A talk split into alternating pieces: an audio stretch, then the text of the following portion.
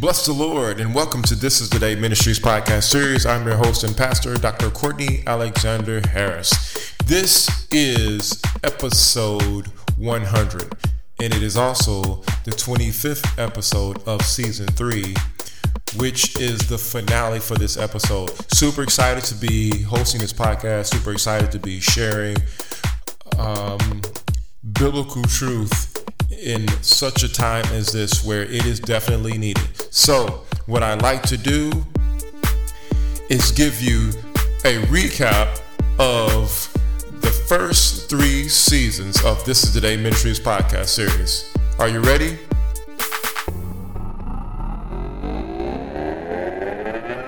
Bless the Lord and welcome to This is the Day Ministries podcast series. This is your host and pastor, Dr. Courtney Alexander Harris. This is your daily dose of the Word.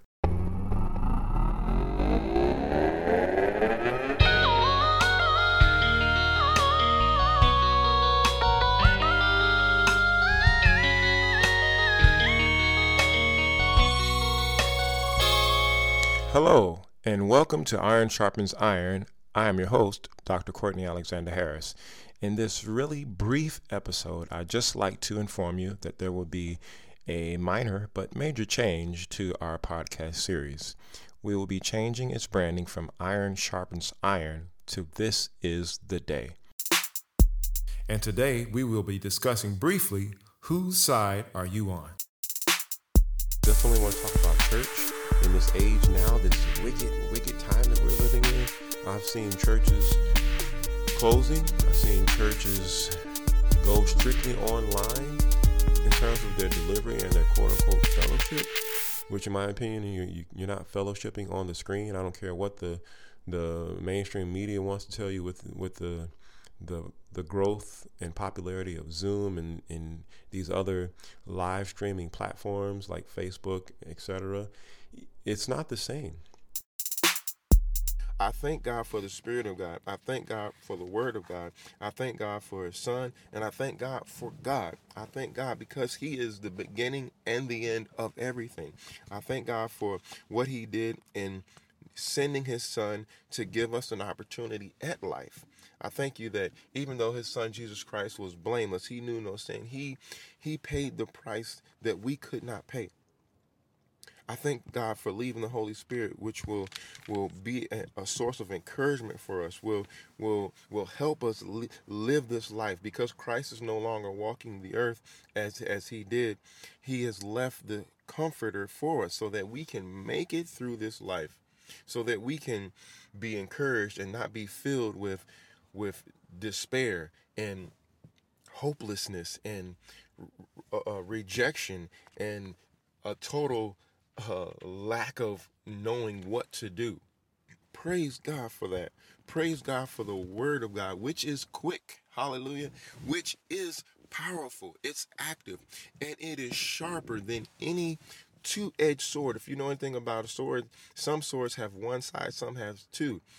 Uh, but the the what I learned is the swords that had two sides was so that you could slice which whichever way you had to if you were in a in a battle or or facing an enemy or several opponents you didn't have to turn the sword around to strike. You could do it without having to readjust.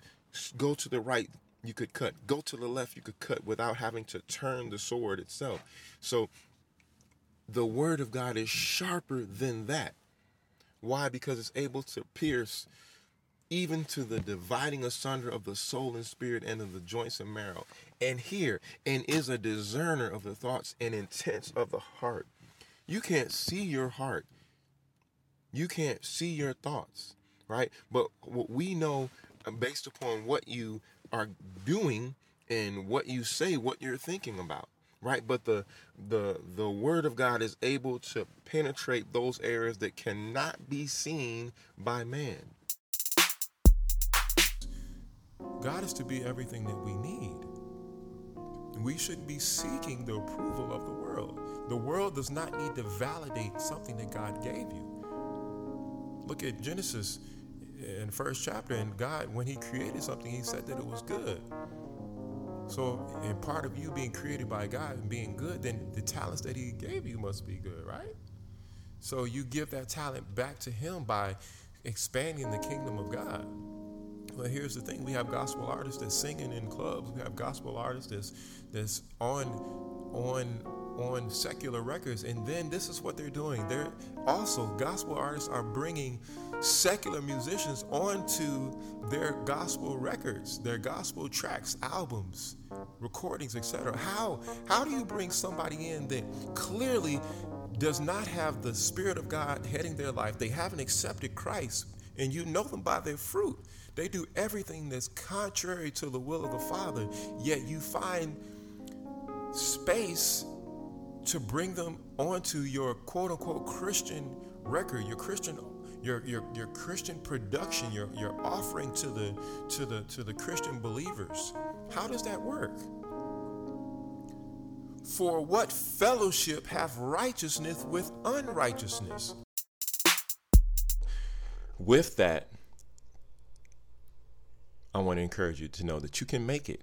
If you if you take some time to really invest you know we invest in everything but we don't want to invest in our marriage.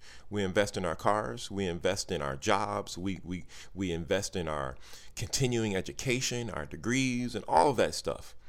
But we don't invest in people. We don't invest in our husband. We don't invest in our wives. And that's a shame because when all that other stuff gets old it gets rusty it gets outdated I'm talking about the degrees, the cars, the continuing education. When all that stuff is outdated, guess what? You're still married to your husband or your wife. It's being known as the Don't Say Gay bill. But here's the thing uh, as the article says, the word gay doesn't appear anywhere in the legislation. I get so many introductory conversations from that because because people are just like what what is that about? Like what is what is uh timothy what is what is it talking about? So that that's that's uh a conversation um starter to just really help people understand what the scriptures say about um the office of a bishop a pastor an elder and today was the most uh, shocking comment that I had. Um, it was an elderly lady. She was my elder. And she's like, What does that pastor talk about? I see your, your shirt says pastor. Are you a pastor? I said, Yes, ma'am. And so I, I began to tell her about what, it, what it's about. And she was like, Is there anybody really doing that? And she told me that she was part of a Lutheran church. And most seniors that I know, you know, they're usually part of their congregations for for years because you know they get to where it's something they like and they just they stay and they're faithful. But she said what churches are doing that? was that that's an indictment against the church because people that are attending churches apparently aren't receiving what the word is saying based upon what they are seeing and, and what they're seeing being practiced by the the the the the leadership Bless the Lord. I pray that you are encouraged by those selected episodes from seasons one, two, and three. We are wrapping up this season three here, and we're looking forward to moving into season four. Bless the Lord. We're going to continue to discuss the word of the Lord in light of how we live in this today's society, in this modern time that we find ourselves in. We want to rightly divide the word, we want to have proper context, content, and application and we want to continue to just love on the Lord and to give our lives in full service to the one true and living God. Amen. God bless you. Look forward to season four coming very soon. And until next time, stay encouraged, stay blessed, stay motivated, stand on the word of God. Grace and peace to you. I've been your host and pastor, Dr. Courtney Alexander Harris. Stay focused